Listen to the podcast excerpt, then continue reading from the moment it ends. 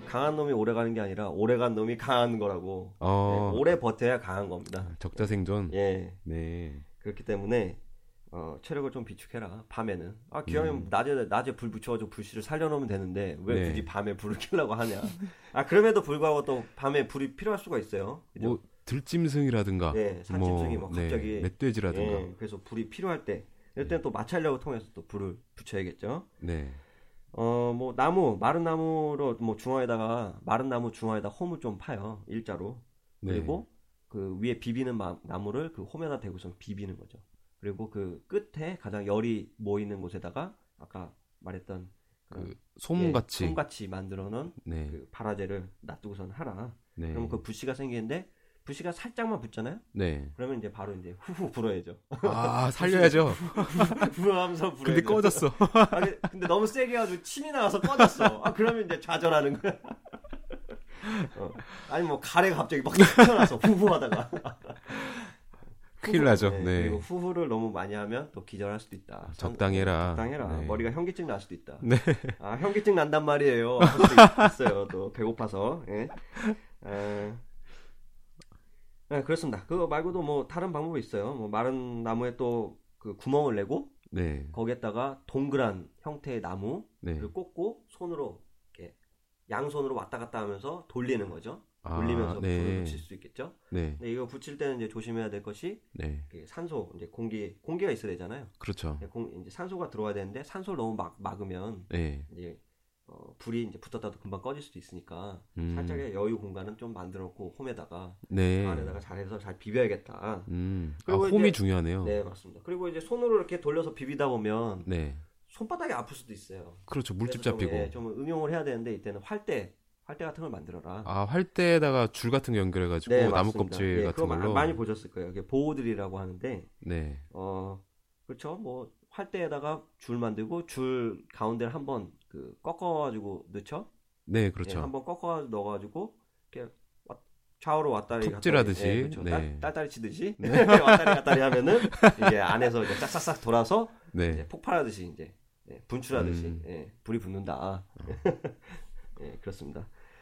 아 이거 이외에도 또 다른 방법이 또 있어요. 아, 이것도 뭐 어떤 재질을 잘 구분할 줄 알았는데 부싯돌로 활용하는 거예요. 이제 부싯돌이 석영질 재질의 어떤 암석이거든요. 아, 그래요? 그래서 이제 이것끼리 부딪히면 이제 불꽃이 튀죠.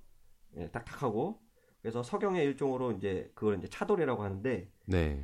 어, 이걸 구분하는 방법이 있어요. 어떻게 생겼냐면, 이제 몸이 아주, 이제 몸체가 아주 단단하고요. 다른 돌보다. 네. 그리고 백색이나 회색, 또 갈색, 흑색 등의 좀 여러 빛깔들이 있는데, 네. 이걸 통해서 이제 약간 반투명이나 불투명한 거를 좀 갖는다고 해요.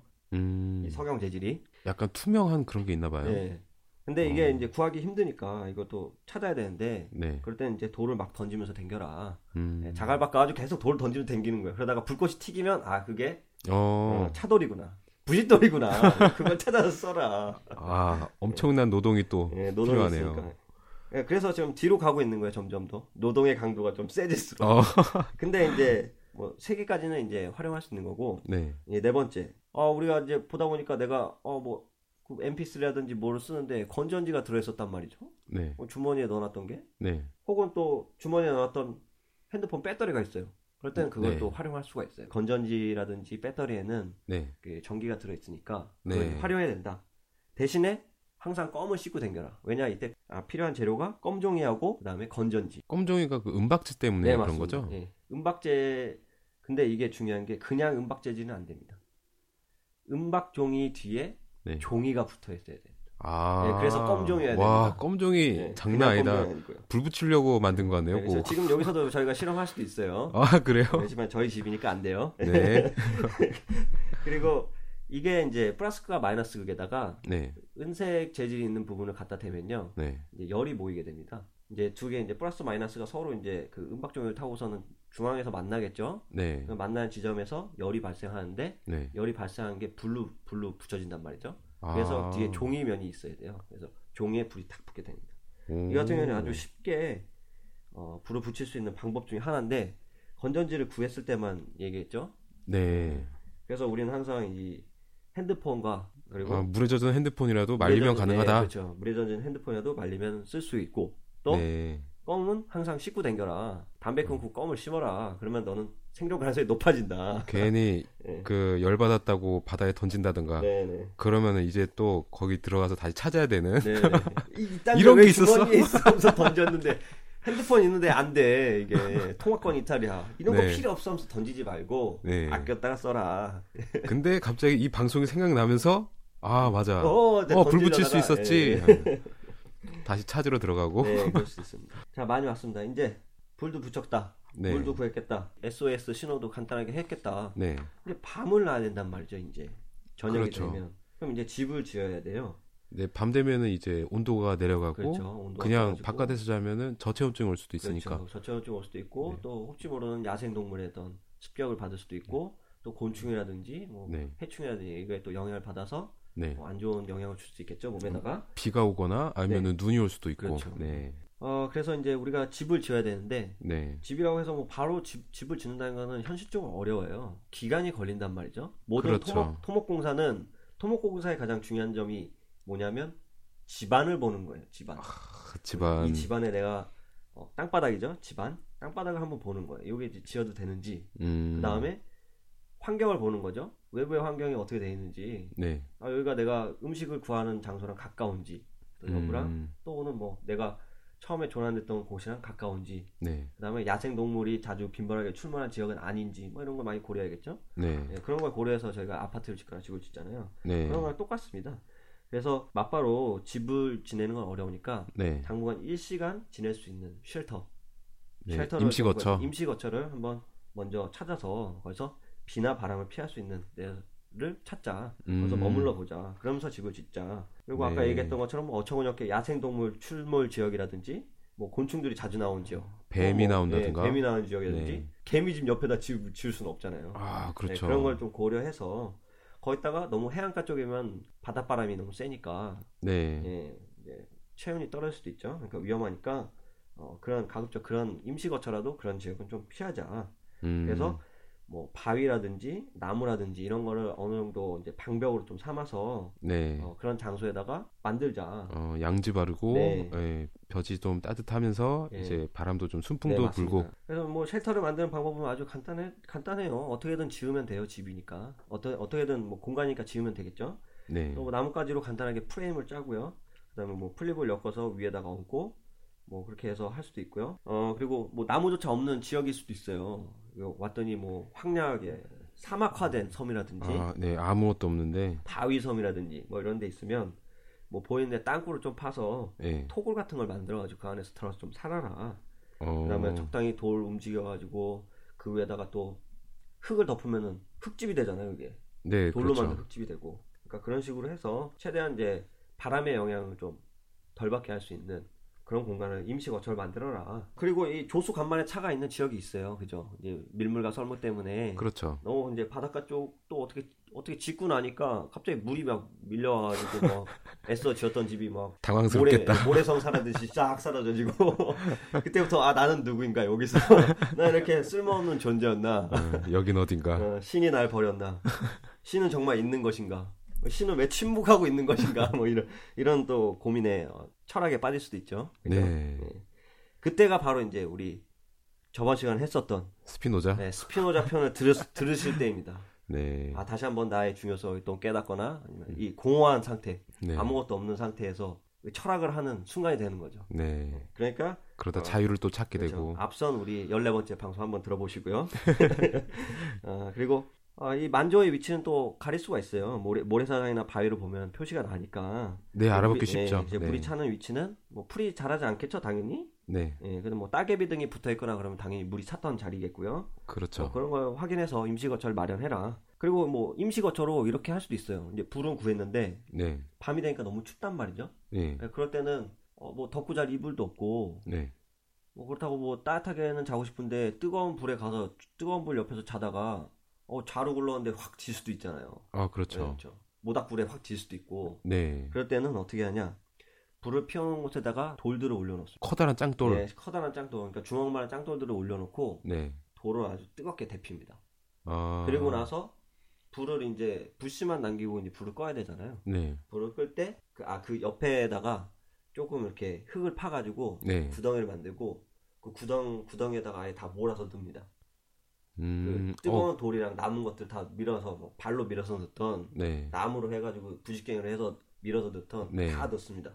어, 그 위에 다시 아까 파냈던 흙으로 딱 덮습니다. 음, 그렇게 되면 아주 그 온돌 바닥이 되는 거죠. 어, 찜질방이 거기에서, 되네요. 네, 그렇죠. 거기서 등 대고 자면 아주 뜨뜻하게 잘 잘 수 있습니다. 참 이- 잘 이것도 오겠다. 실제로 이렇게 그 방송을 통해서 공개된 적이 있어요.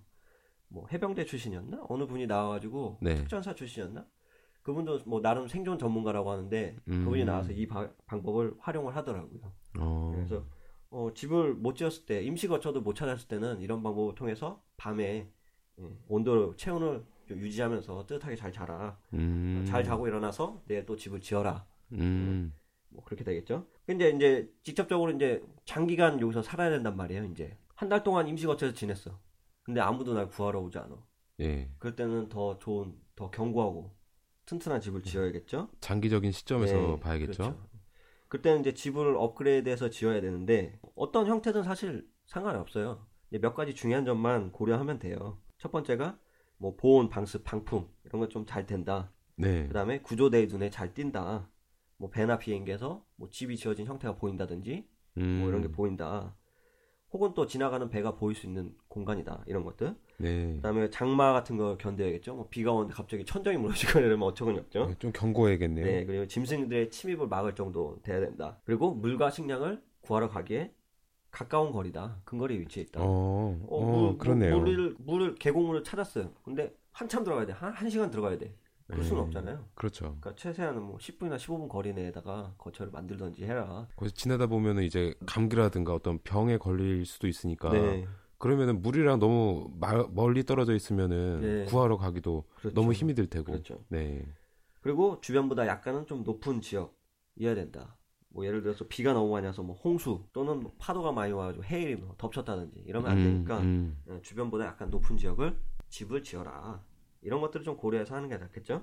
네. 그렇게 하면은 좀 현명하겠네요. 어, 그리고 뭐 자재도 뭐 중요할 수도 있어요. 어떤 나무는 좀 썩은 나무일 수도 있고 또 어떤 거는 아주 튼튼한 나무일 수도 있어요. 네, 안에 이제 벌레가 먹었다든지 그렇죠. 이럴 수도 예, 있고. 그런 것들을 좀 잘 구분해서 해야겠고요. 이제 그러니까 목재는 어떤 걸 쓰더라도 이제 곱고 굵고 단단한 재질, 구부러짐과 틀어짐이 좀 적은 거, 그다음에 습기에도 잘 썩지 않는 재질 한번 골라서 준비해서 한다. 하긴 뭐 나무야 뭐 좀 두드려 보면은 뭐 네. 알지 않습니까? 네. 그리고 뭐 아까 위치는 아까 말씀드렸던 것처럼 뭐 주변보다 높은 약간 위치엔 위치, 그다음에 뭐 집에 어떤 집을 이제 지속적으로 지어야 되니까 네. 조금 짓고 살다가 또 업그레이드하면서 조금씩 지, 지어 나가잖아요. 그러니까 집에 어떤 재료, 주재료가 되는 목재들이 있는 곳에다가 근처에다가 또 하는 게좀 음. 현명하겠다. 네. 체력적으로 좀 더 체력을 좀 더 아낄 수 있겠다. 그리고 이제 집의 형태 같은 경우는 빗물이 당연히 바깥쪽으로 흐르게 좀 해야겠죠. 경사가 있어야겠네요. 우산처럼 이렇게 가운데가 높이 솟는다든지 네. 한쪽으로 흘러서 내려가게 경사를 뭐 만든다든지 집 안에서 자는데 밑에서 습기가 올라올 수도 있잖아요. 그러니까 아, 그렇죠. 집을 지을 때는 항상 바닥면보다 한 15cm에서 20cm 정도 띄어서 지을 수 있으면 지어라. 그렇지 않으면 이제 밑에다가 목재를 깔던지 해서 좀 높은 상태에서 자라. 어. 바닥면과 신체가 직접적으로 영향이 없게끔 해서 짓는 게 따숩게 잘 수 있다. 따뜻하게. 하긴 벌레가 올라오는 것도 좀 방지할 수 있으니까. 네, 그렇습니다. 그 그렇게 해서 어느 정도 집에 틀을 이제 만들잖아요. 네. 이제 그럴 때는 또 더 업그레이드 하는 거예요. 물하고 이제 흙하고 섞어 진흙을 만들어서 네. 그 나무 틈새 사이에다 바르면은 진흙집이 되죠. 그렇죠. 네, 그러면 아주 어, 겨울에는 따뜻하고 네. 여름에는 시원한 그런 공간이 되겠고요. 좀 더 넓힌다든가 네. 아니면은 울타리를 또 세운다든가 네, 비가 왔을 때는 또 빗물도 모아야 되니까 이제 아이디어를 내서 빗물이 한쪽으로만 모여서 흐르게 하- 해서 한쪽에다 통을 갖다 놓고 음, 물 저장고를 만드는군요. 물 저장고를 만든다든지 뭐 이렇게 할수 음. 있겠고요. 지금 뭐 이렇게 해서 이제 우리 집까지 다 지었습니다. 자, 이제 본격적으로 사실 이거는 지속적으로 해야겠지만 네. 조난 신호를 보낸다는 건 지속적으로 해야겠지만 그래도 이제 좀 어느 정도 뭐 식수라든지 그다음에 쉴 공간이라든지 불도 구하고 나면 네. 좀더 조난 신호를 확실하게 보낼 수 있으니까 네. 예를 들어서 뭐 밤에 불을 불 피워놓고 한다든지 낮에는 연기를 내보내서 뭐 항공기한테 신호를 보내는데 할 수 있으니까 네. 어, 좀 더 적극적으로 이제 조난 신호를 해라 이때부터는 어, 가장 이제 기본적인 조난 신호가 된다는 거는 아까 얘기했던 것처럼 돌멩이를 놔두고선 SOS나 헬품이라든지 어, 나 여기 있어라든지 뭐 이렇게 해서 문자를 그 해안가에다가 트인 공간에다가 놔둬서 설치해서 멀리서도 볼 수 있게 한다든지 할 수도 있는데 좀 더 적극적으로 하면은 이제 연기 예, 멀리서도 그렇죠. 볼수 있는 연기가 정말 좋겠네요. 네 맞습니다. 그래서 낮에는 연기로 네. 모닥불을 통해서 연기 신호를 해서 보내고요. 네. 어두울 때는 불을 뭐 활활 타오르게 해서 빛의 신호가 될 수 있게 할 수도 있고요. 해안가에 조명탄 같은 거 네, 막 그렇죠. 떠 내려오면은 네. 정말 좋겠네요. 밤에 네, 쓰고. 그렇죠. 네. 그래서 좀 더 적극적으로 할 수도 있어요. 그 산 전체를 불로 태우는 거죠. 나도 나도 나도 그렇죠. 타는데 그 이제 소방헬기가 뜰 수가 있어요. 이럴 때. 나도 태워. 이제 먹을 것도 다 태우는 거죠. 어. 그러니까 막 그 뭐 숲에 둘러싸여서 안 보였던 계곡물도 보일 수도 있고 네. 또 이제 야생 동물이 다 바베큐가 돼가지고 한동안 아주 배부르게 먹을 수가 있어. 아, 이거 어떻게 보면 한 방이네, 한 방. 그렇죠, 한 방. 어. 한 아, 방에 더는 못 기다려 이제. 예, 뭐 아니면 보면은- 도다. 어, 예, 그래가지고. 먹다 보면 또 구조대가 도착할 수도 있고 불, 네. 불이 너무 크게 났으니까 뭐가 있다. 연기도 엄청 날 거 예, 아니에요. 연기도 엄청 날 것이고. 진짜 한 방이네요. 아, 인생 한 방이야. 하면서 그럼에도 불구하고 갑자기 막 폭우가 쏟아져가지고 뭐 꺼졌다 이러면 다시 한 번 더 우리 철학적인 사색을 한번 해야 될 때. 바니타스 그 네. 험으로 돌아가서 네, 험으로 네. 돌아가서. 어 그리고 사실 이제 불을 피울 때는 또 조심해야겠죠. 이제 아까처럼 산을 홀라당 태워 태워서 뭐 할 수도 있겠지만 네. 그거보다는 장기적으로 조금씩 태워 나가는 게 나니까 네. 이제 불을 피울 때는 당연히 이제 주변을 이제 돌 같은 걸로 좀 싸서 원형으로 쌓고요. 그 안- 안에서 이제 불을 피우는 게 가장 안정적으로 불을 키우는 방법이겠죠. 그렇겠죠. 좀 차폐적인 그런 공간이 있어야 되겠죠. 네. 이 조난 신호를 보낼 때 불을 피워서 하는 것도 있겠지만 낮에 낮에는 뭐 연기를 보낼 수도 있겠고요. 근데 그거 말고도 거울이라든지 이게 있으면 항공기에다 직접적으로 음, 쏴라. 음. 조종사의 이제 시야를 자꾸 이제 건드리는 거죠. 살짝 살짝. 아, 나 여기 있다. 어, 빛이 빛이 왔다 갔다 하면 비행기가 지나가다가 어저 빛이 자꾸 껌뻑껌뻑거리지 하면서 이럴 수도 있고 어, 그렇죠. 어, 원래 그리고 이 조난 신호형 거울이 좀 따로 있어요. 그 같은 거는 형태가 어떻게 생겼냐면 사각형 모양의 가운데가 벼 있습니다. 가운데는 거울이 아니에요. 어. 그러니까 사각형 안에 동그라미 모양이 이제 비, 빈 상태로 네. 반사가 되는 거죠. 빛이. 그러면은 더 반사가 잘 되나요? 아 그렇게보다 이제 그게 어떤 국제적인 신호인 것 같습니다. 그거는. 아, 그래요? 네, 조난 요청 신호. 뭐 음. 그렇게 볼 수도 있고요. 어 그리고 또 수신호도 있다고 해요. 빛을 반사시킬 때 네. 어, 손가락 같은 경우를 이용해서 손가락을 뭐 V자라든지 이렇게 해가지고 네. 빛을 쏘면은 V자가 또 V자가 빈 상태로 또 빛이 반사되잖아요. 네. 그러니까 그걸 통해서 또 보여줄 수도 있다. 아, 빛이 반사됐을 때 그 모양이 어떤 생기는, 네, 네. 모양이 생기잖아요. 네, 그 그렇죠. 모양으로 네, 그 신호가 가능하군요. 네, 그렇습니다. 그래서 아, 아, 우리가 어떤 뭐 거울을 구했다. 그랬을 때는 거울 앞에 부위를 해서 네. 조종사한테 보내라. 그러면 사진을 아. 찍어줄 것이다. 아, 사진만 찍고 갈 것이다. 조난당한 사람이 아닐 수도 있으니까 네네. 그냥 그 지나쳐 버리는 장난치는 사람, 수도 예, 있고 장난일 수도 그러니까, 있으니까 네, 그건 이제 이런 식으로 어떤 수신호를 만든 거죠. 아 신호가 필요하네요. 어, 특히나 이 조종사 같은 경우에는 조난당할 확률이 굉장히 높아요. 비행기를 타고 가다가 네, 어, 긴급 탈출했는데 뭐 바닷가라든지 떨어질 수도 있으니까 음 그렇죠. 이런 생존 규범이라든지 룰들을 정해놓고 구체적인 룰을 정해놓고 뭐 그들을 이제 생존할 수 있게끔 만들어주니까 어 그리고 아까 뭐 마- 말했던 것처럼 뭐 help me라든지 이렇게 글자를 뭐 해안가라든지 트- 넓은 트인 공간에다가 하는데 이럴 네. 때는 가급적이면 그 좀 더 크게 해서 높은 곳에서도 혹은 또 멀리서도 볼 수 있게끔 해줘야 된다는 게 좀 관건이겠고요. 네, 또 글자를 쓸 때 help me라고 쓰려고 했더니 돌멩이가 모자라.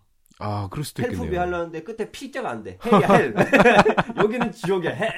이렇게 돼버렸어.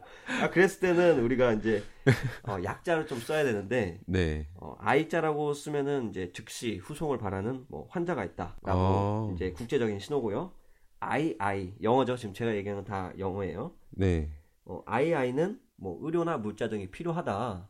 이 같은 이제 뭐, 뭐 좀비들이 막 덤벼들었을 때 이렇게 하겠죠. I, I. 아 네, 그리고 F는 뭐 식량이나 실수가 필요하다. 네, 그리고 N은 no 아니다라고 표시하는 거고요. Y는 yes. 어 그리고 뭐 L L L은 아무 문제 없다. 어 상태 이상무 예, 근데 무인도에서는 이거 필요 없겠죠? LL을. 그렇겠죠. 예, 그렇게 LL 앞에 이제 H가 붙어서 헬이 되는 거죠. 예. 그리고 뭐 X는 뭐 이동이 불가능하다라는. 그다음에 네. 삼각형 모양은 헬기가 요게 착륙하면 된다 이 장소에. 음, 뭐 이렇게 해서 이제 하는 방법도 있다고 하네요. 이거는 이제 국제적인 조난 신호, 신호니까 아 네. 이렇게 국제적인 신호는 이제 지속적으로 하겠지만 네. 뭐 여러 가지 지속적으로 하면서도 또 중요한 건 이제 음식이에요. 이제 아까 얘기했던 것처럼 3개월 차부터는 이제 본격적으로 네. 죽기 일부 직전까지 간 거예요. 그러니까 그렇죠. 이두 음식이 달, 필요하겠죠. 한 달 지나면서부터는 물만으로 이제 생존이 불가능합니다. 네, 뭐 단백질이라든가 뭐 지방 뭐 이런 네. 것도 필요할 테고. 네. 그래서 이제 뭐 생존 준비, 그다음에 조난 신호를 보내는 것들 이제 준비가 끝났으니까 음식을 이제 구해보자. 그래서 아까 제가 이제 음식과 관련돼서 이제 아까 뭐 말씀드리고자 했었던 게 영국의 생존 전문가 생존왕 베어그릴스. 베어그릴스 형님은 네. 생존이라는 걸 이렇게 얘기했다고 합니다. 야생에서 먹고 살 만한 것을 찾아내서 대범하게 그것을 입에 넣는 것이 생존이다. 아. 네, 닥치는 대로 먹어라. 음. 예. 징그러워도 네, 이 생존이라는 것은 왜냐면 이제 칼로리와의 싸움이니까 네. 어, 가장 적게 칼로리를 소모하면서 칼로리 섭취를 좀 많이 늙힐 수 있도록 해라. 음. 이 성인 남성이 하루에 이제 평범하게 생활할 때 필요한 열량이 3,600kcal라고 해요. 어, 그래서 3,600칼로리 우리가 맞출 수는 없겠지만 네. 가급적이면은 이 무인도 내에서 먹을 것들 좀 구해서 맞춰보자. 어, 보통 이 단식 상황에서 사흘째가 좀 피크래요. 그러면서 이걸 넘어오면은 뭐 간헐적으로 네. 어, 이렇게 허기 상태가 좀 도, 도지인데 참을만 하대요. 아, 그때부터는 거의 네. 무감각해지는군요. 그렇죠. 약간 무감각해지는 거죠. 근데 이게 이제 참을만 해졌다는 걸 이제 견뎌냈다면은 네. 몸이 이제 신체적으로 기력이 이제 쇠약해지기 시작하는 거죠. 아, 그렇겠죠. 네, 허기가 너무 심하지 않을 때, 네. 어, 그러니까 허기가 이제 간헐적으로 있을 때부터는 어, 적극적으로 이제 음식과 구하러 댕겨야 된다. 음. 몸에 이제 신체를 통해서 알 수 있는 거죠. 아, 때를 놓치기 전에. 어, 내가 막 계속 배고프다가 네. 갑자기 배고픈 게 멎어졌어요. 그러면 이제 4일이 지났다는 거예요. 아, 끔찍하다. 네. 4일부터 앞으로 한 15일 이내에는 먹을 걸 무조건 구해야 된다 이거죠. 어떻게든. 그렇네요. 네. 어, 그래서 이제 필수 영양소에 맞춰서 음식을 좀 섭취하면 좋겠다. 먼저 탄수화물. 이게 탄수화물. 뭐, 예, 나무 뿌리나 뭐 일반 뭐 알맹이성 씨앗 맺는 풀. 뭐 그런데 음. 뿌리라면 이제 고구마, 감자 네, 이런 네, 것도 그런 것도 될 포함되겠네요. 수도 있겠고요. 네, 그리고 뭐 풀의 씨앗들 이런 거 돌로 지져서 갈아서라도 먹어라. 찌거나 빻아서 네. 물과 함께 다 담아두면은 그 하얀 녹말가루가 침전된다고 해요. 미숫가루처럼 네네. 그런 건가요? 그래서 이 침전된 녹말가루를 돌판 위에다가 지져가지고 네. 우리 파전구이를 한번 해먹자. 아, 네. 파전처럼 해서 먹으면 네. 아, 좋겠다. 아, 새로운 곳에서 또 파전도 한번 먹는 거죠. 아 그리고 뭐 지방, 뭐 물고기를 구할 수밖에 없어요. 그죠? 뭐 갔다가 갑자기 뭐 북창을 던져가지고 멧돼지를 사냥할 수도 없는 노릇이고 네. 가급적이면은 어, 물고기, 네. 네, 물고기를 낚시, 낚시를 낚시를 통해서. 네, 낚시는 좀 어려울 것 같고 뭐 낚시 방법도 알려드리겠지만 네. 어, 낚시는 좀 어려울 것 같고 뭐 어떻게든 뭐 물고기를 잡는 방법은 있으니까 물고기 통해서 지방을 챙기자 몸에 음, 네. 그리고 단백질 단백질 같은 경우에는 좀 괜찮아요 왜냐하면 이제 어, 곤충들 같은 경우에 먹으면 되거든요 그래서 뭐 개미라든지 에... 뭐 개미 알이라든지 우리 많이 나오잖아요 그 썩은 나무 속안을 지져 오면은 애벌레 같은 게 있어요 엄청 큰 애벌레 네, 막 나오던데. 있죠. 네. 그게 먹으면 팍 하고 물이 튀기면서 아. 그죠 예. 우리 상상돼. 예, 그죠. 번데기 먹듯이 그냥 먹으면 돼요. 아, 예, 그래서 어, 이렇게 애벌레 같은 경우에는 뭐 단백질하고 이제 뭐 지방이 있으니까 네. 아주 유용하게 이제 어, 영양소를 섭취할 수 있는 거게 되겠고요.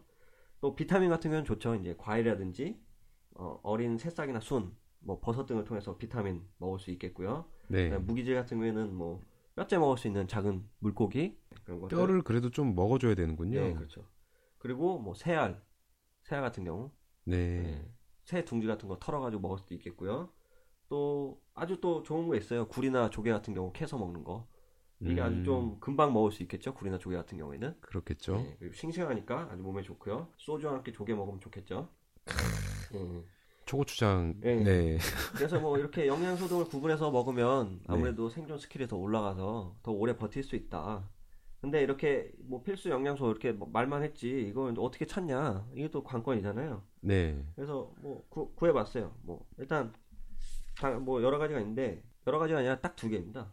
그뭐 채집과 사냥입니다. 결국엔 나눠지면. 예. 아, 그 원시적인 네. 원시적이긴 하지만 그렇죠. 네. 그래도 가장 직접적인 방법이죠. 네. 어 사실 뭐 생존 전문가들, 네, 무인도 전문가들에 따르면 뭐 해안가에서 찾을 수 있는 식생에 도움되는 네. 그런 식물들은 그렇게 많지 않다고 해요. 그래서 가급적이면 바닷가에서 찾아라 먹을 거를. 어, 네, 위험할 수도 이제, 있으니까. 예, 너무 깊이 들어가면 위험할 수도 있고 어 뭐 환경에 따라는 좀 틀린데 뭐 다양한 종들이 살 수가 있어요. 섬이 크면은 또 좋겠죠. 다양한 그렇겠죠. 생물들이 살고 있으니까 뭐 사막화된 섬 같은 경우는 또 구하기 힘드니까 어 그래서 요- 뭐 열대 해안 지역에서는 뭐 코코넛 나무 아까 얘기했던 것처럼 코코넛 나무가 자라는 확률이 크니까 네. 어, 코코넛 나무에서 코코넛 열매를 따서 먹던지 네. 또 파도에 밀려오는 코코넛 열매라든지 이런 게 있어요. 음. 사실 이렇게 코코넛 열매가 파도를 향해서 넘어온다는 건 주변에 또 다른 섬이 있다는 얘기가 되겠죠. 그렇겠죠. 예, 그것도 이제 활용해 봐야겠죠. 아 그리고 이 코코넛 열매 하니까 갑자기 떠오르는데 그 영화 빠삐용 아시죠? 네. 빠삐용에서 주인공이 감옥에서 탈출하는 예, 거. 그 탈출해서 배 타고 갈 때 그 코코넛 열매 껍질을 이용해서 배를 만들었다고 하네요. 네. 음. 어, 생각이 났어요. 그래서 코코넛 열매는 또 그릇으로 활용할 수도 있고 불쏘시개로 사- 활용할 수도 있고 약간 어느 정도 부력이 예, 있으니까 그리고 부력이 있으니까 배 만들 때 쓸 수도 있고 음, 굉장히 다용도로 예, 쓰이네요. 그렇죠. 이제 그 배를 만들어서 탈출할 때 배 옆에다 묶어서 수통으로 쓸 수도 있는 거고요. 음, 네. 예, 그리고 이 코코넛 같은 경우에는 수수로 활용할 때 가치가 굉장히 높아진다고 해요. 숯이요? 예, 수수로 만들어서 쓰면은 아주 좋다고 하더라고요. 음. 그래서 아까 전에 우리 간이 정수기 만들 때 수술 구- 만들 때 네네. 이 코코넛 열매를 수수로 만들어서 활용하면 좋겠네요. 아, 많이 준비하셨네. 예. 그리고 뭐 바나나도 있겠죠? 이 열대우 밀림 속에는 아, 있으면 좋겠죠. 예, 바나나 있으면 아주 고단백질이잖아요. 예, 그렇죠. 예. 이 바나나 같은 경우는 우리나라에서 먹을 때는 간식용으로 먹게 돼서 좀 달게 나와서 그런데 네. 자연 상태의 바나나라면은 오랫동안 주식으로 먹어도 부담이 없을 정도라고 하네요. 아, 이렇게 네. 맛이 좋은 건가요? 네, 그렇죠. 어. 그래서 코코넛과 이제 바나나를 번갈아서 먹으면 좋겠다. 또 이 바나나 나무가 있으면은 줄 바나나의 어떤 그 줄기 전체가 섬유질로 돼 있다고 해요. 그래서 아, 줄기도 먹을 수 있나 봐요. 어, 먹, 먹어도 되겠죠. 근데 이제 도구를 제작하거나 뗏목을 만들 때 연결하는 그런 어, 아. 로프, 로프처럼 만들어 쓸 수 있다. 끈으로 이용이 가능하네요. 네, 네, 네. 그리고 만약에 이제 녹색 채소류를 발견했어요. 가다 보니까 뭐 깻잎이 있어. 아니면 상추가 있어. 음. 깻잎이랑 상추는 우리가 많이 봐왔으니까 구분하기 쉽겠죠. 네. 그냥 생으로 먹어도 되는데 생으로 먹어도 되지만 이제 좀 찝찝하면 물로 씻어서 예, 물로 씻어서 먹든지 또 네, 끓여서 먹든지, 예. 해서 해라. 그리고 데칠 때는 영양분 손실을 적게 하기 위해서 살짝 데쳐서 먹어라. 소금도 구하기 쉽잖아요. 바닷물이니까. 네, 예. 증발시켜 버리면 되니까. 끓여 버리면 먹- 되니까. 예, 파만 먹다가 질리면 파절이 해서 먹어라. 어, 소금에다 소금을 절여서. 해서 소금을 절여서 고춧가루는 없지만 네. 예, 해서 먹어라. 뭐, 어, 나름 나름 나름- 즐기면서 예, 네, 웰빙인데요. 지금부터, 예, 생활해라. 그리고 또 이 버섯 같은 경우에는 구분하기 쉽잖아요. 버섯이요? 버섯도 빨갛고 초록색이면은 피해야 음. 네. 되는데 그냥 맞습니다. 얌전하게 생긴 것도 막 독이 네, 있고 그렇지 않나요? 네, 네. 그래서 어, 사실 버섯이 어떻게 보면 생존에 있어서 되게 중요할 수도 있어요. 어, 또 비타민을 공급할 수 있는 영양소가 될 수 있고 네. 또 피로 회복제가 될 수도 있고요. 음, 영지버섯처럼 네. 또 버섯은 또 약효나 효과가 있으니까 뭐 몸의 체력을 일시적으로 올려줄 수 있는 그런 효과도 가질 수 있으니까 음, 어, 버섯이 있으면 버섯을 좀 잘 먹어 활용해서 먹어라. 근데 이 버섯은 또 독버섯과 약용버섯 네. 구분이 될 텐데 박 작가님이 얘기해 주신 것처럼 독버섯은 화려한 색깔, 화려한 색채를 띈다든지 네. 또는 뭐 냄새가 좀 그 안 좋은 냄새가 풍길 수도 있어요. 시큼한 예. 냄새가 예, 난다든가. 시큼한 예 맞습니다. 시큼한 냄새가 난다든지 한번 이렇게 뭐 칼집을 냈을 때 끈적끈적한 액이 나온다든지 음, 그러면 먹지 말아라. 뭔가 이상하면은 어, 먹지 마라. 어, 그럼에도 불구하고 난 여기서 더 살기 싫다 그러면 먹어라. 하지만 죽지는 않을 것이다. 설사를 할 것이다.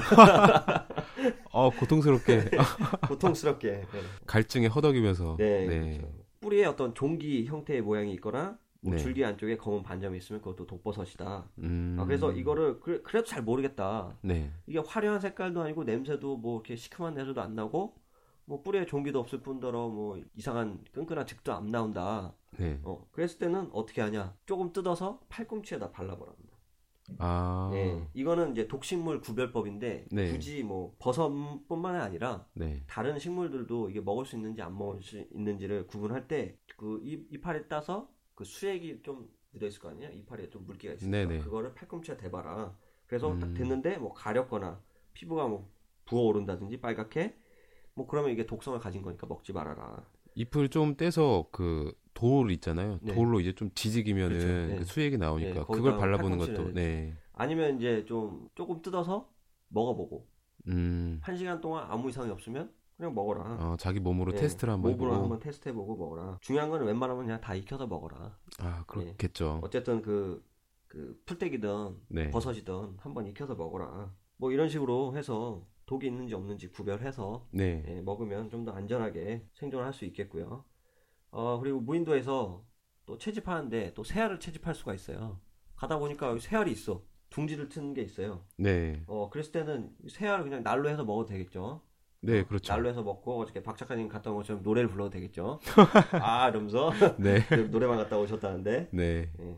새알을 해서 먹을 수도 있고 뭐 다갈 있으면 다갈 해서 먹을 수도 있는데 네. 삶아서 먹으면 더 맛있을 것 같잖아요. 씹는 맛이 있으니까. 네, 좀 그렇죠. 삶아서도 먹으면 좀 안전적으로 먹을 수도 있을 것 같고. 이빨에 뭔가 자극을 네. 줄수 있으니까. 네, 그럴 때 이제 코코넛을 반으로 잘라서 썼던 그릇은 불에다 오르면 그게 타죠. 재갈에 타, 타게 된단 말이죠. 네. 물은 안 끓고.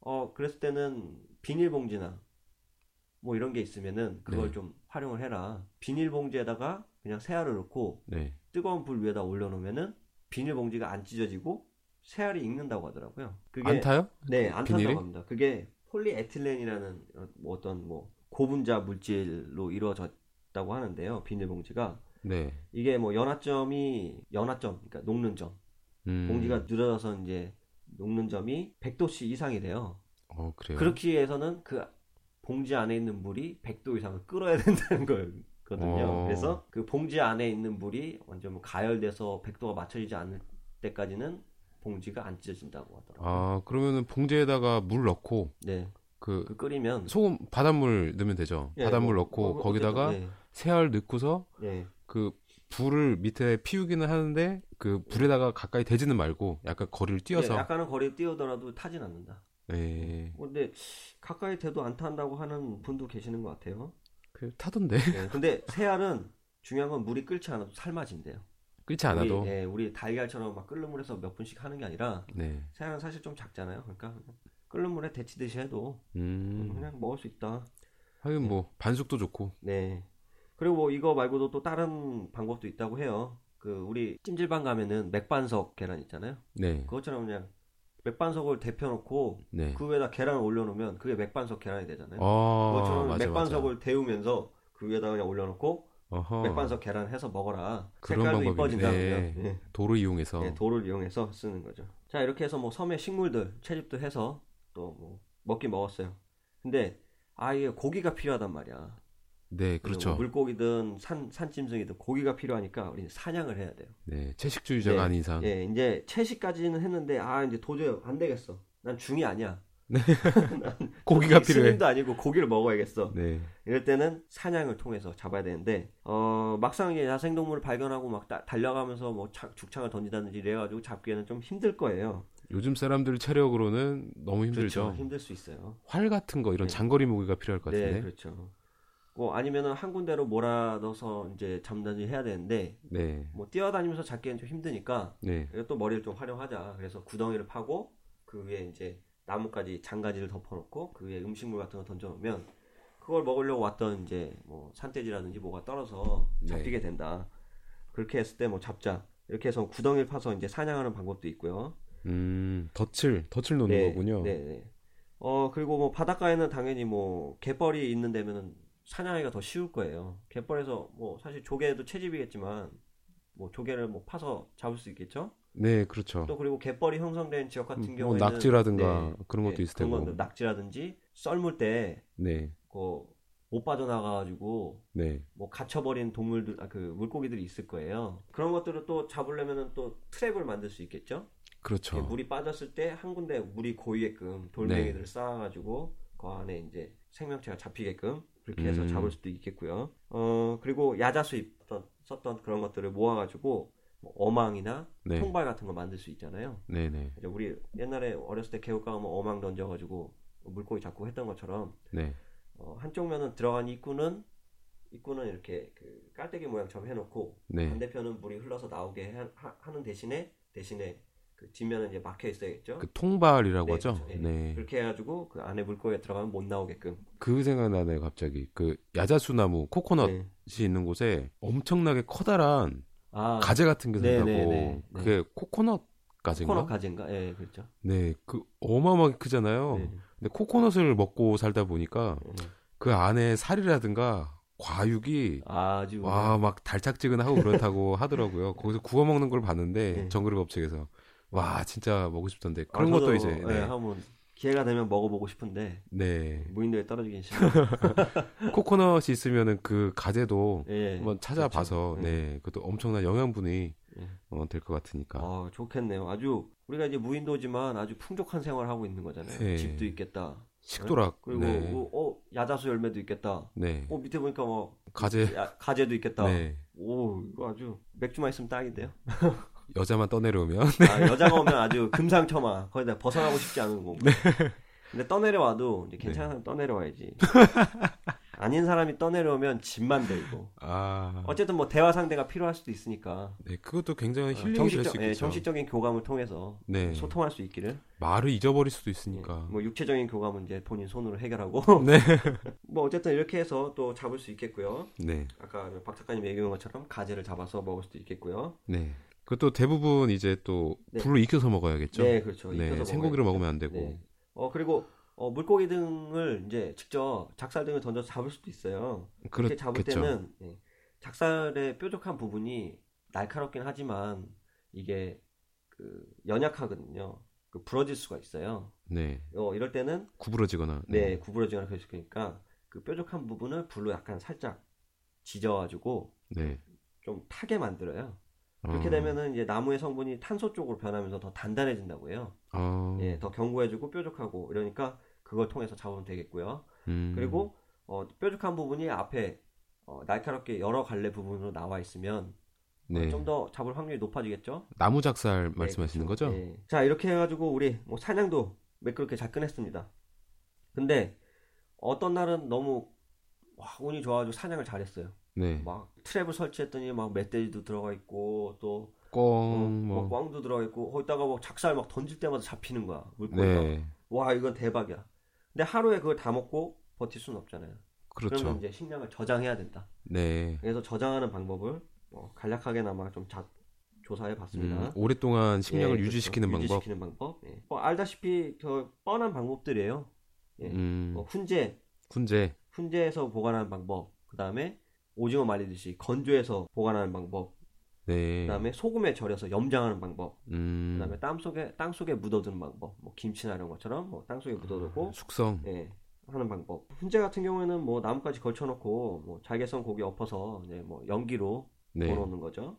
그다음에 건조 같은 경우는 육포 이렇게 사실 육포도 생채로 회 떠가지고 그냥 말려서 주는 게 육포잖아요. 그냥 말리기만 하면 되나요? 예, 그렇죠. 말리기만 하면 되죠. 아무것도 할 필요 없이? 어떤 가공하는 그런 게 없나요? 하나도? 바나나도 건조 식품 해서 먹잖아요. 네.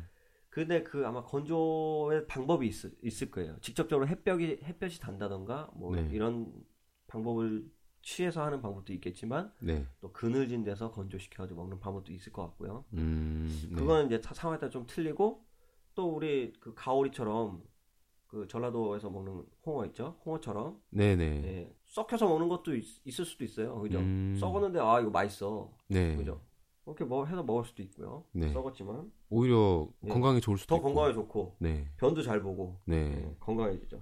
그리고 이제 뭐 염장 소금에 절여서 먹는 거 네. 소금에 절으면은 이제 음식이 오랫동안 상하지 않고 먹을 수 있다고 하네요. 뭐 음. 당연히 뭐뭐 저희 이제 배추 절이듯이 네네. 절였다가 염장을 하려면 소금을 구해야 되는데 바닷물. 예 그렇죠 바닷물 통해서 소금을 구하면 되는데 조금 더 소금을 한 번에 많이 구할 수 있는 방법이 또 있다고 해요. 어, 뭐 그래요? 이거 같은 경우에는 이제 소금물을 부을 수 있는 그런 공간을 마련해 놓고요. 네. 그 다음에 물이 빠져나갈 수 있는 공간을 만들어 놓습니다. 그리고 그 위에다가 모래를 덮어 놓고요. 그 네. 모래에다가 소금물을 계속 붓습니다. 소금물을 붓고 네. 또 이제 한번 말려주고 또 바닷물을 붓고 말려주고 이러면은 그 모래 모래 주변에 네. 아주 많은 그 염, 염도량이 높아져가지고 모래 주변에 소금이 더 많이 생긴다고 해요. 한 번에 많은 소금을 구할 수 있다고 합니다. 어. 그러니까 작은 공간 내에서 염전처럼 넓은 공간에다가 네. 할 수는 없으니까 네. 어, 최대한 적은 공간에다가 힘을 좀 덜 들이고 소금을 좀 많이 하는 방법은 이런 식으로 염도를 더 높여서 바닷물의 염도를 더 높여서 네. 한 번에 수확을 하자.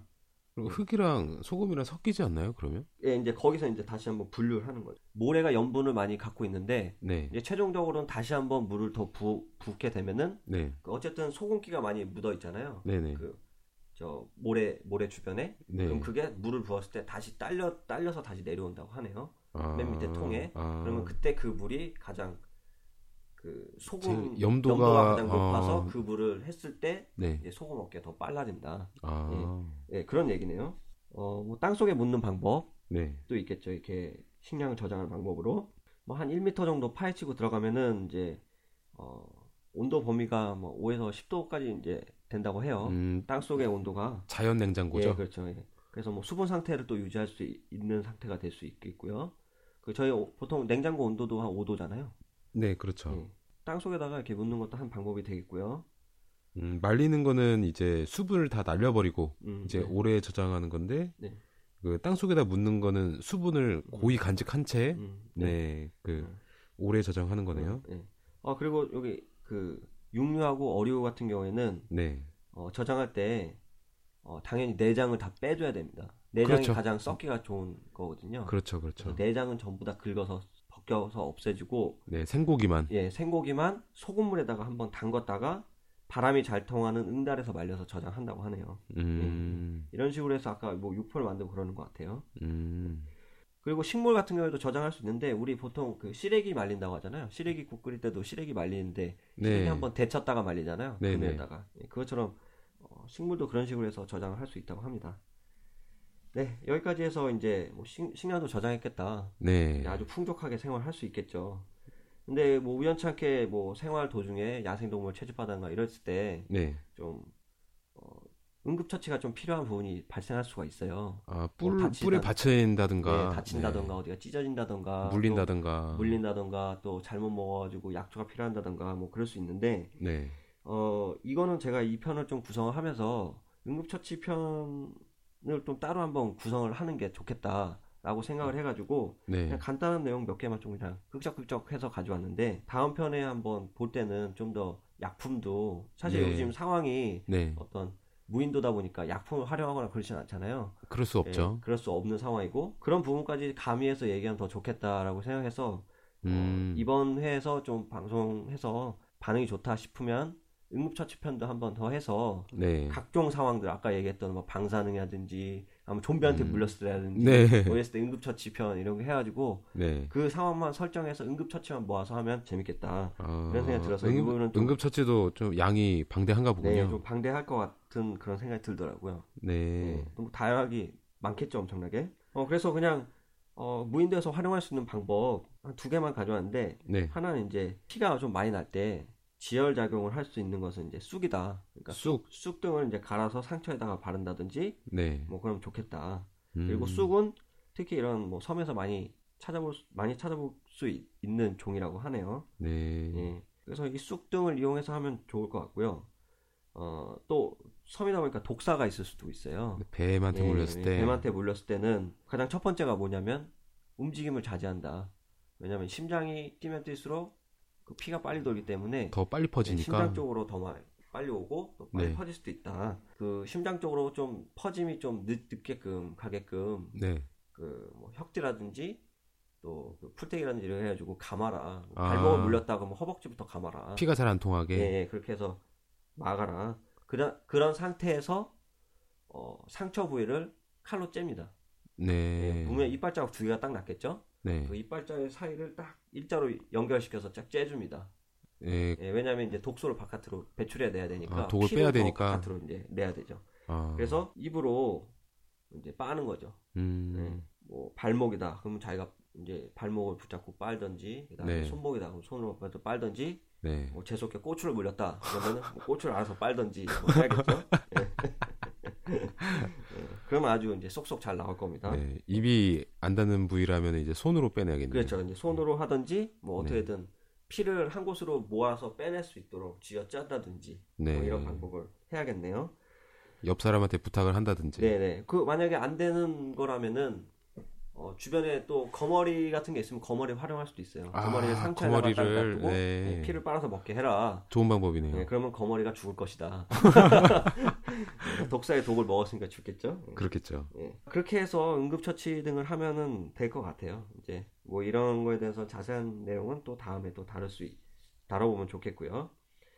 어, 또 기타 생존 전략이 좀 남아 있어요. 이분까지 좀 하면은 어, 마무리가 되겠네요.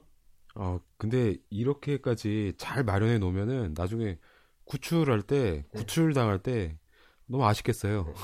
다 마련해 놓고 집까지 막 의리의리하게 막 고기까지 다 저장해 놨는데 어? 내년까지 살 수 있는데. 그렇죠.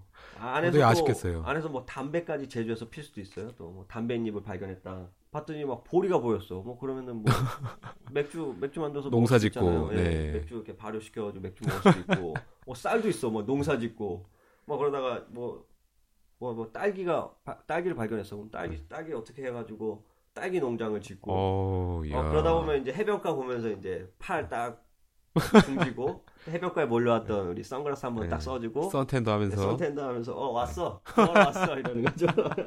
이제 한번 가볼까? 그러는 거죠. 아 상상되네.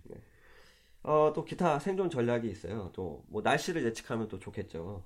이제 어 뭐 근처의 동물들의 행태를 본다든지 이렇게 해가지고 날씨를 예측하는데 음, 아 비가 오겠다 네, 뭐 이런 비가 것들. 오겠다 그러면 어 야외 활동을 좀 중지해야겠죠 사냥 뭐 바닷가 나서 사냥하다가도 네. 폭풍가 올 수 있으니까 네, 위험할 수가 있죠. 집에서 좀 쉬는 게 네. 나을 수도 있고 어 그때는 또 빗물 받으러 뛰어가야 되니까 네. 준비를 미리 해놓을 수도 있죠 그렇죠. 물바지대를 새가 뭐 평소보다 뭐 낮게 난다든지 하면은 이제 비가 온다는 뭐 징조라고 볼 수 있고요 저녁 노을이 들면은 다음날 날씨가 맑을 확률이 높다고 하고요 뭐 반대로 아침 노을이 들면 비 올 확률이 높다고 합니다 아. 그래서 이런 것들을 이제 생존하면서 뭐 유심히 지켜봐라 자연의 그런 것들을 아, 귀뚜라미가 시끄럽게 울면은 다음 날 비가 안 온다. 네, 네, 이런 것도 있고. 맞습니다. 그래서 이제 흐린 날과 이제 맑은 날에서 흐린 날, 뭐 또는 비 오는 날이 될 것 같으면 뭐 제비가 낮게 난다든지 네. 지렁이가 뭐 땅 밖으로 나온다든지 해파리가 얕은 해변 위로 이제 떠내려 온다든지 그러면 이제 태풍이 온다고 하더라고요. 아. 나쁜- 지들도 이제 살라고 바닷가 이제 해, 해안가 쪽으로 오는 거죠. 참 그런 거 보면 신기해요. 얘들은 그런 거 어떻게 알고서 이렇게 하는지. 어, 그리고 너무 갑자기 습해지거나 무더울 때는 소나기가 내린다든지 또 먼 곳의 경치가 뚜렷하게 보이면 비가 온다든지 한다고 합니다. 음. 어, 그리고 겨울 밤에는 밤에 갑자기 별이 밝게 보인다든지, 네. 뭐 저녁 노을이 유난히 뭐 그런다든지, 뭐 하여튼 반대로 이제 맑은 날 같은 경우에는 뭐 귀뚜라미가 뭐 시끄럽게 운다든지, 네. 어, 뻐꾸기가 운다든지, 뭐 거미가 거미를 춘다든지 이런 걸 음. 통해서 알아볼 수 있겠고요. 또 구름을 통해서 날씨를 알아보는 방법도 있어요. 구름이요. 예, 근데 이거는 뭐 우리가 이제 구름의 모양을 설명드리기가 좀 복잡하니까 이 부분 좀 패스하도록 할게요. 어 그리고 또 생존하기 위해서 야생 동물이나 맹수로 맹수들로부터 방어를 해야겠죠, 자기 자신을. 네. 어뭐 초식 동물일 경우는 좋죠, 뛰어가서 잡아 먹으면 되니까. 그럼에도 불구하고 어, 동남아나 열대 지방 또 외딴 섬에도 불구하고 뭐 헤엄쳐서 들어오는 뭐 벵갈 호랑이라든지 이런 게 있다고 해요. 말레이 아. 곰이나 이런 게 존재하는 경우가 종종 있으니까 와, 이런 거는 예, 조심해야 된다. 해변에서 뭐 떠내려오나 가만히 보다가 갑자기 호랑이가 떠내려 그렇죠. 그리고 헤엄쳐서 막 예, 그렇죠. 뭐, 호, 뭐 뭐가 오는데 호랑이야. 호랑이가 막 바닷가 헤엄쳐서 오고 있어. 막 어, 나 잡아먹으려고. 어, 미치겠다 저거 어떻게 해야 되냐. 어, 진짜 무섭겠다.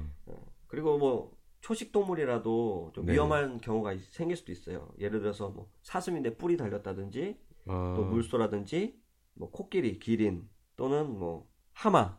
그죠? 하마는 절대적으로 위험하죠. 하마 건드리면 좆대죠. 하마가 육식인가요? 육식은 아니 초식이죠. 초식인데 위험해요? 굉장히 위험하죠. 아, 성질이 난폭한가 예, 보다. 성질이 굉장히 난, 난폭하고 네. 그다음에 하마가 네. 사자가 건드리기 좀 힘든 상대라고 하더라고요. 아, 그래요? 예. 어 그리고 근데 사실은 이제 되게 포식자 동물 네. 그죠? 그, 그런 경우에는 자기 영역을 정해놓고 영- 영역에서만 활동을 하지 영역을 또 벗어난 경우가 좀 적어요. 그러니까 우리가 음, 갔을 때 호랑이의 흔적이나 뭐 또 사자의 흔적이나 뭐 늑대의 흔적 이런 것들이 발견되면 음, 어, 그 근처는 웬만하면 가지 말아라.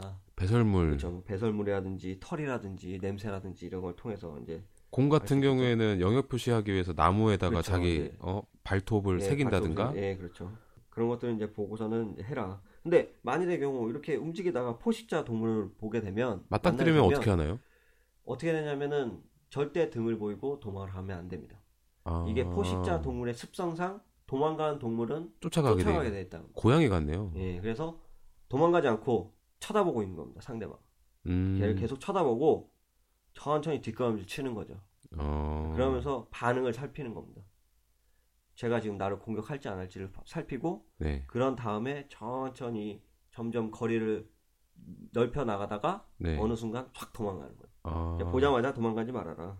저 베어그리스 그거 보다가 네, 베어그리스가 사자를 만났어요. 네, 사자를 만났을 때 어, 이럴 때는 그 뒤돌아서 도망가면 안 된다. 네, 쟤들은 고양이 거라서 어 그 쫓아오는 경향이 있으니까 네. 최대한 만나면은 일단은 손을 만세 와, 좀 만세하듯이 더 들어야 된다. 어. 왜냐면은 그게 몸집을 네, 더커 보이니까. 커 보이게끔 한다. 네, 예. 커 보이게끔 하고 네, 그다음에 아까 말씀하신 것처럼 천천히 뒷걸음질 치면서 네, 네, 가는 방법이 있다고 네, 하더라고요. 맞습니다. 그게 뭐 정확한 또 별 그 방법이겠고요. 뭐 가끔 뭐 돌이나 이런 걸 좀 손에 들고 있는 것도 무기로 예, 무기로서 갑자기 달려들었을 때 음, 머리를 내려친다든지 네. 또 할 수도 있겠고요. 아니면 한쪽 팔을 줄 수도 있습니다. 한쪽 팔만 먹어라. 네, 이렇게 할 수도 있겠고요. 나무를 타고 올라가야죠. 아, 근데 나무를 타고 올라가는 거는 또 위험한 행동이라고도 합니다. 왜냐면 네. 이런 고양이과 동물들 혹은 또 곰이라든지 이런 건 나무를 좀 잘 타거든요. 그래서 음. 제가 올라가는 것보다 걔들이 올라가는 게 더 빠를 수도 있어요. 와. 제가 막 나무를 타고 올라가는데 위, 올라가는 거 기다리고 있어. 그럴 너 뭐하니? 하면서. 이제 내려가야 되니까 어, 지금 아. 천천히 내려가야 되니까 네, 위험할 수도 있겠고요. 어, 무섭다. 또는 뭐 죽창이나 이런 걸 좀 가지고 있으면 덤벼볼 음. 만하다. 호랑이한테. 어, 네. 네. 그리고 이런 산에 있는 맹수들 말고 또 위험한 동물이 또 멧돼지가 있어요. 멧돼, 멧돼지 같은 경우는 또 들이받는 받으니까 아. 또운 좋게 우산이나 이런 거 있으면 우산을 갑자기 확 펴라. 그러면 어, 놀라서 도망간다. 하지만 그럴 것 같지만 달려든다. 의견이 좀 분분해요. 이 부분에서는 아, 도망칠 수도 우산을 있고. 피면은 도망칠 수도 있고 네. 우산으로 달려들 수도 있다. 어. 놀라서 달려들 수도 있다. 뭐 그렇게 해야 돼요. 우산이 효과적일 것 같긴 해요. 왜냐면 그 투우처럼 네, 우산으로 시야를 가리면 내 몸이 어디인지 모르잖아요. 네, 그 돌진하는 그 경로 상으로 봐가지고 살짝 몸을 비튼다면은 네. 어, 흘려낼 수도 있지 않을까. 어, 그리고 조사한 자료에 따르면은 이렇게 그 야생 동물, 이렇게 위험한 동물을 만나게 되면 네. 이미 동물들에게는 자신의 영역을 침범한 게 되거든요. 침범했다는 거거든요. 음, 그렇기 때문에 화를 내겠죠. 예, 신한테 기도를 해라. 어? 당신이 믿는 신한테 기도를 해라.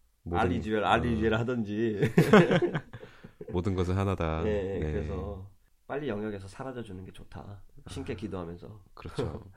그 동물들도 자기 영역 그 온다고 해서 네. 그냥 무작정 덤벼드는 게 아니라 네. 어떤 경고 같은 거를 그 주는 것처럼 그 그쵸. 몸짓을 보인다고 해요. 네, 뭐 깃을 세운다든지. 뭐. 네 네. 그게 좀 심해지면은 그때 이제 공격을 하는 거고. 네, 왜냐면 얘들도 공격을 하면은 자기 자기가 어, 질지 이길지 그거를 예측을 못 하니까 네, 어떻게 보면은 그 자기 손해를 감수하는 부분이 있거든요. 네, 네, 그래서 경고를 할 때 네, 경고를 하는 몸짓인지 그거를 구별해내고 네. 그다음에 도망가야 된다. 아, 맞습니다. 네. 아, 그래서 오늘 좀 많이 생략을 했지만 제가 좀 얘기를 하다가 생략한 부분이 좀 있긴 있는데 네. 뭐 구질구질하게 다 설명드리는 것보다 네. 뭐 제가 드리고 싶은 말은 어쨌든 이렇게 위급한 상황이 있더라도 네. 어, 생존에 생존할 수 있다. 음, 생존의 가능성 항상 열려 있다. 네. 예. 그 말을 좀 하고 싶네요. 예, 당황하지 마라. 예, 당하지 말고 네. 침착하게, 침착하게 예, 현명하게 현명하게 예, 해라. 살아남을 수 있다. 네, 어, 당신도 살아남을 수 있다. 네, 맞습니다. 네. 아 그리고 이번에 고피디님께서 네. 그 생존에 대해서 한다길래 네, 저도 그 책을 좋아하지 않습니까? 네, 근데 책 중에서 책을 잘 안 가려요. 뭐 네. 만화책도 보고 그러는데 네. 만화책 중에서 이 네, 네. 생존에 대해서 다룬 것들이 있어요. 네, 그래가지고 아 이거를 몇 개만 간추려서 소개시켜 드리면은 좋겠다 생각이 들어가지고 아, 네, 어, 좋죠. 네몇 개를 가져와 봤습니다. 네, 되게 재미있는 것 중에서 제가 봤던 것들이거든요. 다 생존 게임이라는 게 있어요. 어, 그 사이토 타카오라는 그 일본 작가가 그린 작품인데 음, 어, 내용은 주인공인 한 소년이 있는데 그 어느 날 갑자기 재난이 발생하면서 생자, 혼자 생존하게 되고 이제 조금씩 여유가 생기니까 이제 가족을 찾으러 네 음. 떠돌아다니게 되는 그런 에피소드를 다뤘고요. 아, 네. 네 굉장히 재밌어요. 어, 재밌고 재밌겠네요. 예. 중간 중간에 그 만화 여백이나 이런 데다가 어, 여러 도구 만드는 법이라든가 아, 네뭐 가짜분 생고기를 네. 오래 보관하는 방법 네. 그럴 때는 뭐그 이렇게 말로 말하는 것보다는 이제 그림으로, 하는 게 네, 훨씬 그렇죠. 더잘 되잖아요. 예. 네, 그런 것들이 실제로 쓸 수 있는 것들. 네. 그런 것들이 나오기도 하고요. 그리고 이 사이토 타카오라는 작가가 또 그 생존에 대해서 그린 게 있어요. 그 브레이크 다운이라고 이것도 한 다섯 권으로 이루어진 짧은 작품인데 아, 이것도 재밌습니다. 볼만합니다. 아, 이 사이토 타카오라는 분이 생존 전문가네요, 이거. 네, 그런 그런 류를 좋아하나 봐요. 많이 좀 찾아보고. 네. 그리고 이런 생존 생존물이라고 하죠. 음. 이런 것들이 좀 인기가 좋기도 해요. 네. 네, 상업적으로도 음, 재미, 어, 도움이 되고. 소재죠. 예. 네. 그리고 소년표류 EX라고 그 요시노부 야마다라는 작가가 쓴 건데 이 작품도 굉장히 유명해요. 그 방학 때 친구들이랑 배 타고 놀러 가다가 네. 배가 망가져서 아. 네, 섬에 표류하게 되면서 네. 이제 거기 조금 시간이 지나다 보니까 사람들이 막 점점 미쳐요. 아, 그렇죠. 네, 갑자기 뭐 어떤 바이러스가 퍼진다든가 그러면서 사람들이 아. 정신이 이상해지고 네. 네, 이런 내용을 다룬 건데, 네, 이것도 재밌습니다. 그 생존, 생존물이라고 하면은, 일단 만화책에서는 생존 게임, 그리고 음. 소년표류 EX, 그리고 그 Seven Seeds라고 있어요. 어, 그거는 딱세 작품이, 다 아마- 생존 시리즈. 네, 인터넷에서. 치면은 이 세 작품이 제일 많이 나올 거예요. 음. 소년표류 EX랑, 그리고 Seven Seeds도 제가 봤는데, 이 작품은 특이하게, 특이하게 순정 만화 음. 그 채로 돼 있어요. 네. 이, 이 Seven Seeds를 그린 사람이 이제 타무라 유미라는 자- 분인데 어, 이분은 아실 만한 분은 굉장히 많이 아실 거예요. 이분이 바사라라는 유명한 만화책을 그리기도 했고요. 그 오. Seven Seeds도 굉장히 유명해요. 음. 이거는 뭐 어떻게 생존에 그 도움이 되는 그런 내용을 다뤘다기보다는 어, 이 내용이 어떻게 되면은 이 지구의 행성이 충돌해요. 아, 네, 행성 충돌해 가지고 지구가 기후가 변화가 돼요. 그리고 음. 그걸 예측을 합니다, 사람들이. 네. 어, 한 일시적으로는 사람이 살 만한 그런 기후라든가 그런 네. 조건이 안 된다, 지구에. 예. 그리고 그게 어느 정도 몇 년이나 지속이 될지 모른다. 그러니까 지구가 멸망한다. 네. 네, 그거를 어 그러면 인류를 어떻게 해야지 생존시킬 것이냐 여러 가지 뭐 shelter를 짓는다든가 음. 여러 가지 방법들을 강구를 하는데 그 네. 중에서 이제 그 땅 속에다가 어떤 묻어요. 그 냉동시켜 가지고 네. 아이들을 일곱 명 네. 냉동시켜 가지고 아, 그래서 Seven Seeds 네 seeds가 이제 씨앗들 씨앗들. 네 묻었다가 그 안에 컴퓨터가 내장돼 있는데 네. 컴퓨터가 판단했을 때 어 이 정도면 사람이 살만한 기후야 사람이 살만 살아 남을 수 있어 음. 그렇게 판단했을 때 얘들 방출해요 바다로 음.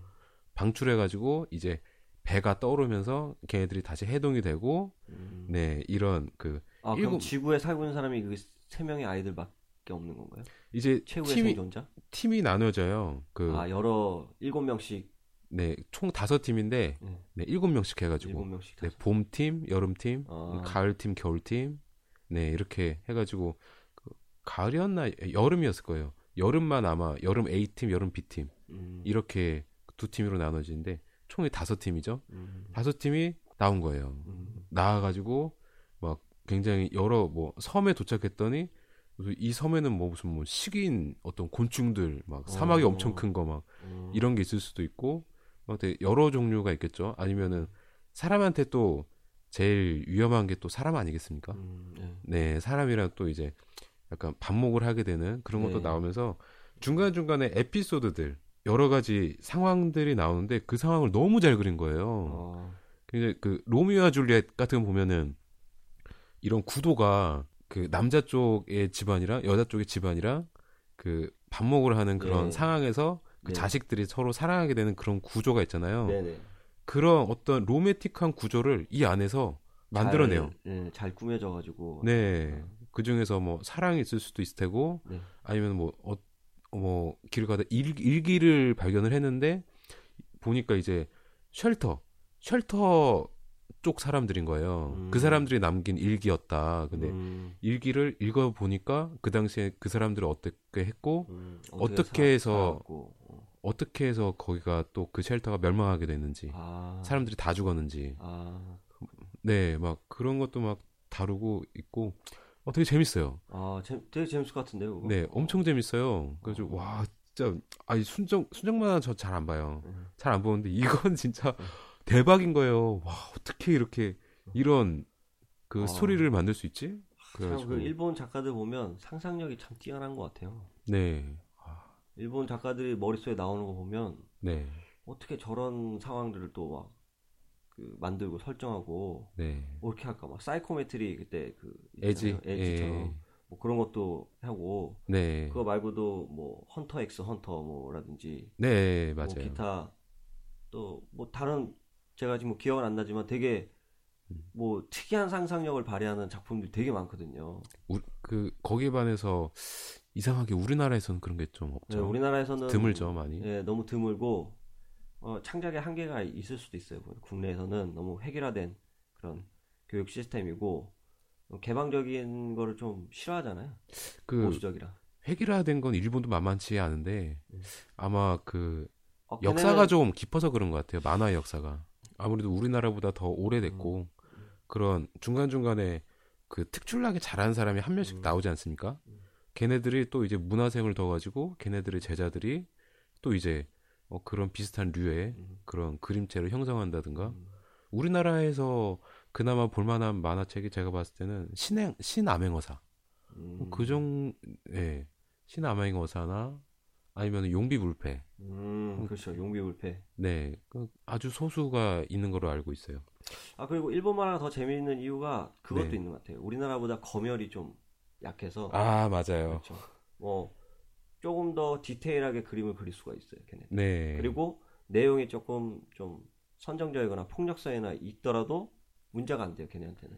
그래 국내에서는 그, 네. 다 자체 검열을 걸려가지고 네. 뭐 애써 그린 그림이 삭제된다든지 네. 뭐 이렇게 될 수가 있거든요. 그리고 19세가 19세 미만 그게 잘 안 붙죠. 네. 네, 일본이 좀 많이 열려 있어요. 그런데. 음, 그렇습니다. 네. 뭐 네. 어쨌든 네. 뭐 어쨌든 네, 시즌, 오늘 네, 생존 재밌고 전략편, 네. 무인도편 뭐 재밌으신지 모르겠는데. 네. 뭐 나름 준비했는데 잘 했는지 모르겠네요. 뭐 재밌게 전달이 됐을지 잘 모르겠습니다. 어, 재밌었어요. 네. 이거 듣고서 만약에 무인도에 표류된다면은 음. 네. 즐길 어, 수 정말, 있겠구나. 네, 마음 도움이 편안하게. 것 같습니다. 마음 편하게 우리 좀 즐기면서 네. 무인도 생활 즐기면서 살 수 있겠구나. 네, 뭐 네. 즐기면서 뭐 어, 구조대가 왔으면 어 선글라스 빼면서 왔어? 선글라스도 한쪽 알은 없어. 한쪽 알 없는 채로 따고 어 왔어. 아. 네. 어쨌든 그랬습니다. 이렇게 해서 준비해봤는데 뭐 우리 청취자분들도 또 재미난 시간이 되셨길 바라며 어, 오늘 또 고피디의 두뇌가 불필요한 잡스러운 스토리 생존 편은 이걸로 마무리 짓도록 하겠습니다. 네, 수고하셨습니다. 감사합니다.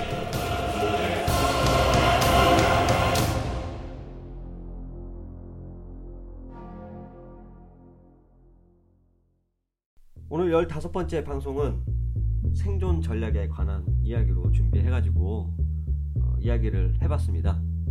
어, 우리 박 작가님 재미있으셨나요? 어, 재밌었어요, 전. 우리 청취자분들은 어떻게 느끼실 것 같아요? 재미있으실 것 같나요? 그래도 그 설명들을 이제 네. 머릿속으로 상상하시면서 네. 네, 들으 듣지 않으셨을까 그런 생각이 드네요. 뭐 아마도 이게 하다 보니면은 이제 뻔히 알고 있는 사실에 대해서 얘기하는 걸 수도 있고요. 네. 또는 또 우연치 않은 기회로 또 알게 된 사실일 수도 있겠고요. 저를 통해서. 네, 네. 예.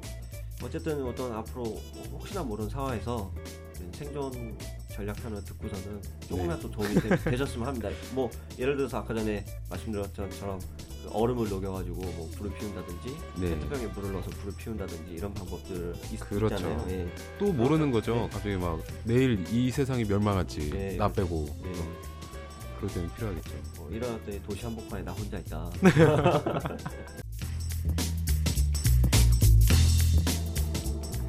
그럴 수도 있겠고요. 재밌게 준비를 해서 재밌게 얘기를 좀 해봤습니다. 아, 너무 네. 좋은 시간이었습니다. 네. 우리 청취자분들께서도 네, 재밌게 잘 들어주셨으면 하고요. 네, 어, 오늘 15회 방송은 여기까지 해서 마무리 짓도록 하겠습니다. 네, 저희가 준비한 생존 전략편이 재미가 있으셨다면 또 즐거우셨다면 별점과 구독하기 부탁드리겠고요. 네, 구독하기. 예, 그리고 저희 카페가 있으니까 카페에 들어오셔서 글 한번 남겨주시면 감사하겠습니다. 저희 방송은 청취자와 소통하는 방송이 되고자 사연을 받고 있습니다. 매회 하나나 두 개씩 사연을 소개해드리고 싶고요. 재밌는 사연 보내주신 분께는 소정의 선물을 보내드리도록 하겠습니다. 사연은 메일 주소 liseu 골뱅이 네이버.com 여기로 보내주시거나 아니면 카페에 적으셔도 예, 상관이 네, 없겠고요. 그렇겠습니다. 어, 저희는 뭐 앞으로도 다음 주에도 또 소름 돋도록 유익하고 재미난 이야기를 방송을 통해서 인사드릴 수 있도록 노력하겠습니다. 어, 지금까지 청취해주셔서 감사드리고요. 다음 주에 또 뵙겠습니다. 감사합니다.